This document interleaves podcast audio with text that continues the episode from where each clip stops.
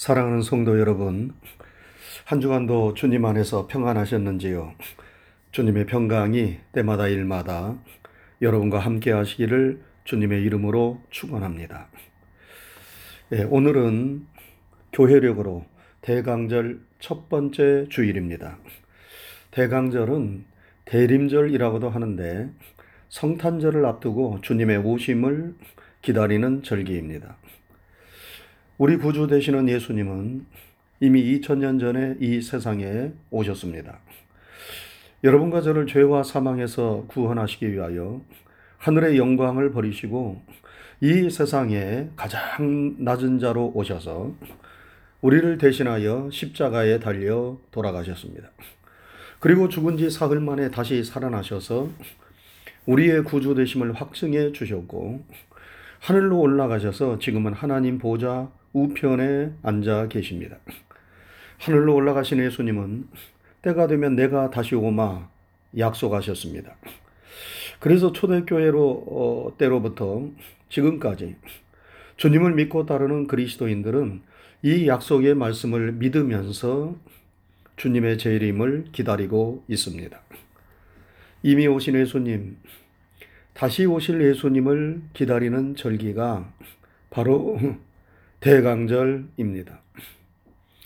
우리가 기다리는 예수님은 여러분 이 세상에 어떤 모습으로 오셨습니까? 예수님은 빛으로 이 세상에 오셨습니다. 그래서 오늘 설교 제목이 어, 빛으로 오신 예수님입니다. 한번 따라하시죠. 빛으로 오신 예수님. 이미 오신 예수님은 빛으로 이 세상에 오셨고 다시 오실 예수님도 빛으로 이 세상에 오십니다. 그리고 예수님은 지금 빛으로 우리와 함께 하십니다. 그래서 예수님이 계신 곳에는 빛이 있습니다. 왜냐하면 예수님은 하나님처럼 빛이시기 때문입니다. 예수님이 이 세상에 빛으로 오셨어요. 요한복음 1장에 보면 태초부터 말씀으로 존재하셨던 예수님은 천지를 창조하실 때 하나님과 함께 계셨습니다. 그리고 그 말씀 안에 생명이 있었는데 이 생명은 사람들의 빛이라 하였습니다. 예수님은 어두운 세상을 비추는 생명의 빛으로 이 세상에 오셨습니다. 그래서 예수님 탄생하실 때에 캄캄한 밤 하늘에 예수님의 탄생을 알려주는 빛나는 별이 떴습니다. 그리고 동방 박사들이 그 별빛의 인도를 받아 베들레헴 말구유까지 찾아와 황금과 유향과 모략을 바치며 아기 예수님을 경배했습니다. 예수님은 말씀하시기를 나는 다윗의 뿌리요 자손이니 광명한 새벽별이라 하셨습니다. 예수님께서 이 세상에 빛으로 오셨음을 말씀하시는 것입니다. 또한 오늘 본문에서 예수님은 직접 나는 세상의 빛이라 나를 따르는 자는 어두움에 다니지 아니하고 생명의 빛을 얻으리라 말씀하십니다.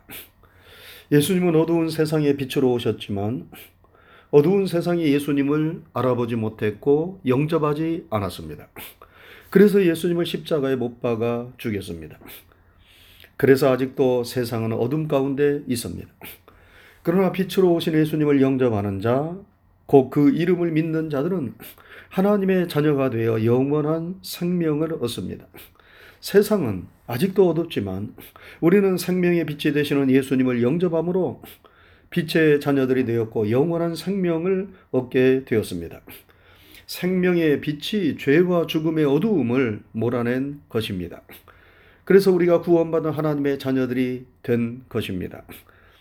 우리는 이 사실로 인하여 하나님께 감사하고 영광과 찬양을 돌려야 하겠습니다. 여러분, 예수님이 이 세상에 빛으로 오셨음은 무엇을 의미합니까? 그것은 먼저 예수님이 이 세상에 생명으로 오셨음을 의미합니다.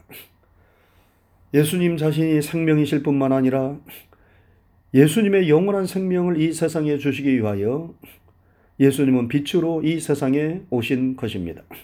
여러분, 어두움은 죽음을 상징하지만 빛은 생명을 상징합니다.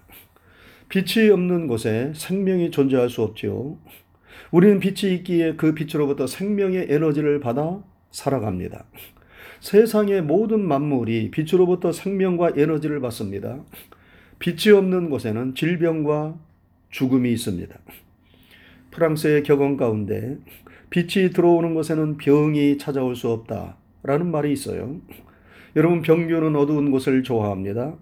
그래서 어두운 곳에 음침한 곳에 칙칙한 곳에 병균은 기승을 부리고 번성합니다. 그러나 그러한 곳에 빛이 들어오면 그 병균들은 죽어가지요. 그리고 생명이 회복됩니다. 여러분 대부분 세상의 악과 죄는 어둠 속에서 벌어집니다. 환한 곳에서는 쉽게 범죄하기가 어렵습니다. 그래서 빛이 없는 어둠은 영적으로 죄악을 상징합니다. 어둠이 있는 곳에 죄가 있고 죄가 있는 곳에 혼란과 무질서가 있습니다. 그러나 빛이 들어오면 어둠은 물러가고 세상은 다시 질서를 잡아갑니다. 여러분, 예수님이 빛으로 오셨다는 말씀은 바로 이러한 혼란, 무질서, 방황, 죽음의 세상에 질서와 의미와 생명을 가져다 주셨음을 의미합니다. 예수님 안에 삶의 질서가 있습니다. 삶의 의미가 있습니다. 그리고 영원한 생명이 있습니다. 예수님을 영접하지 않은 심령은 어둡습니다. 삶이 혼란스럽고 방황합니다. 그리고 그 결국은 파멸과 죽음입니다. 그러나 생명의 빛이 되시는 예수님을 영접하면 그 사람은 삶의 방황이 끝나고 죄와 죽음에서 벗어나 영원한 생명을 얻게 됩니다. 그래서 아들이 있는 자에게는 생명이 있고 아들이 없는 자에게는 생명이 없다고 말씀했어요.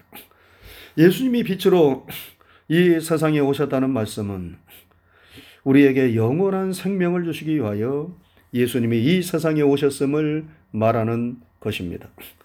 여러분, 우리 안에 빛 되신 예수님을 모셨습니까? 빛으로 오신 예수님을 믿고 영접한 자에게 영원한 생명이 있음을 믿으시기 바랍니다. 그리고 이 빛을 받은 우리들은 이 생명의 빛을 어두운 세상에 계속 전하고 비추어야 할 사명이 있는 줄로 믿습니다. 또한 예수님이 빛으로 오셨다는 말씀은 예수님께서 여러분과 저에게 희망을 주시기 위하여 오셨음을 의미합니다. 여러분, 어둠은 절망을 의미합니다. 우리에게 희망이 보이지 않을 때, 앞이 캄캄하고 출구가 보이지 않는다. 이렇게 말합니다. 흑암의 땅은 죽음의 땅을 의미할 뿐만 아니라 아무런 소망이 없는 절망의 땅을 의미합니다. 그런데 이 죽음과 절망으로 가득 찬 흑암의 땅에 빛을 주시기 위하여 예수님이 오셨습니다.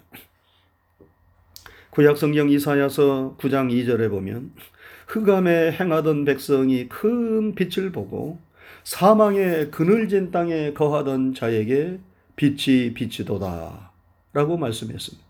그리고 이 말씀이 바로 우리의 생명의 구주가 되시고 메시아가 되시는 예수님을 두고 하신 말씀이라고 신약은 말씀합니다.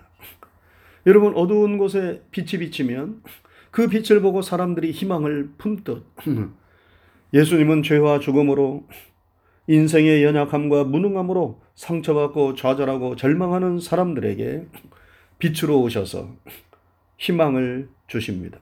다시 시작할 수 있는 힘과 용기를 주십니다.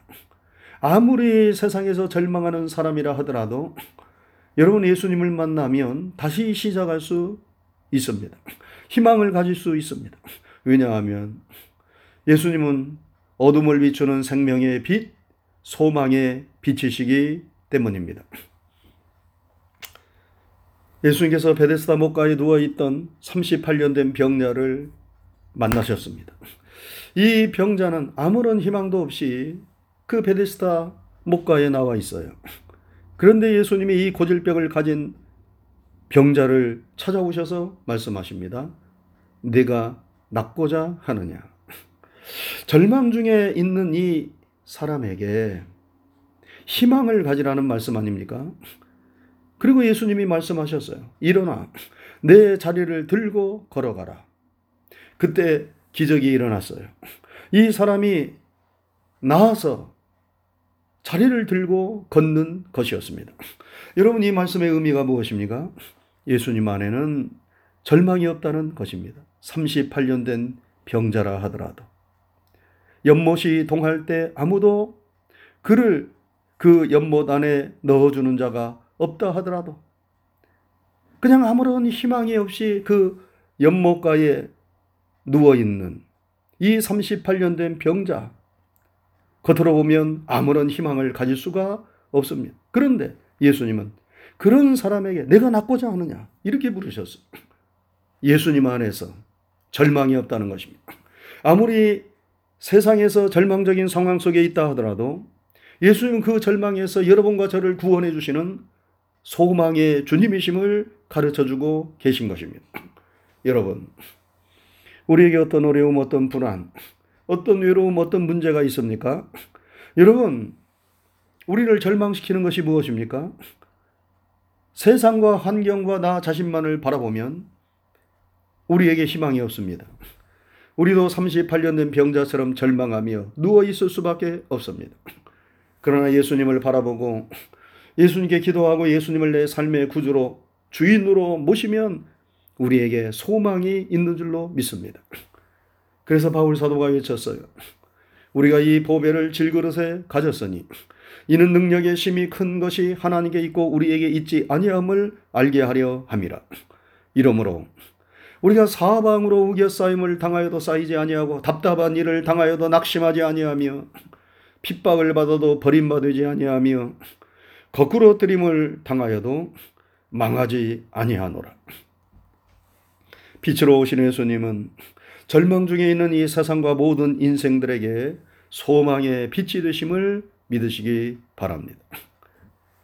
한 가지 더 예수님이 빛으로 오셨다는 말씀은 예수님이 사랑으로 이 세상에 오셨음을 말해 줍니다. 여러분, 빛은 온화하고 따뜻합니다. 왜 추운 곳에 사는 사람들이 빛을 그리워합니까? 그것은 빛이 따스함을 주기 때문입니다. 바로 그 빛의 따스함은 사랑을 가리킵니다. 예수님이 빛으로 오셨다는 것은 바로 그 사랑의 빛으로 이 세상에 오셨음을 말씀합니다.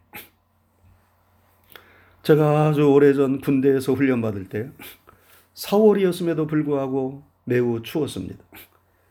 그런데 몸을 움츠리며 훈련장으로 가는데 초가지봉 아래 따스한 양지에 배를 드러내놓고 흐드러지게 누워있는 개를 보았어요.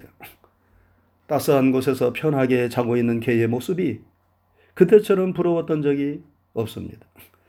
그래서 개팔자가 상팔자라는 말이 나온 것이 아닌가 그때 실감했습니다. 따스한 햇볕은 우리의 온 몸과 마음을 녹여줍니다. 사랑이 바로 그러한 빛의 역할을 합니다. 사랑이 있는 곳에 얼었던 것들이 풀어집니다. 얼었던 몸과 마음이 녹아집니다. 우리는 삶이 피곤하고 지칠 때 사랑하는 사람에게 몸을 기대지요. 그러면 마음이 안정되고 힘이 생깁니다.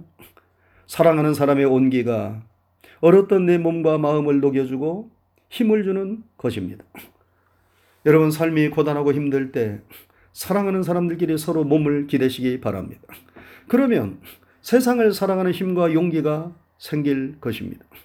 예수님은 바로 여러분과 제가 그렇게 기대고 의지할 수 있는 사랑으로 이 세상에 오셨어요.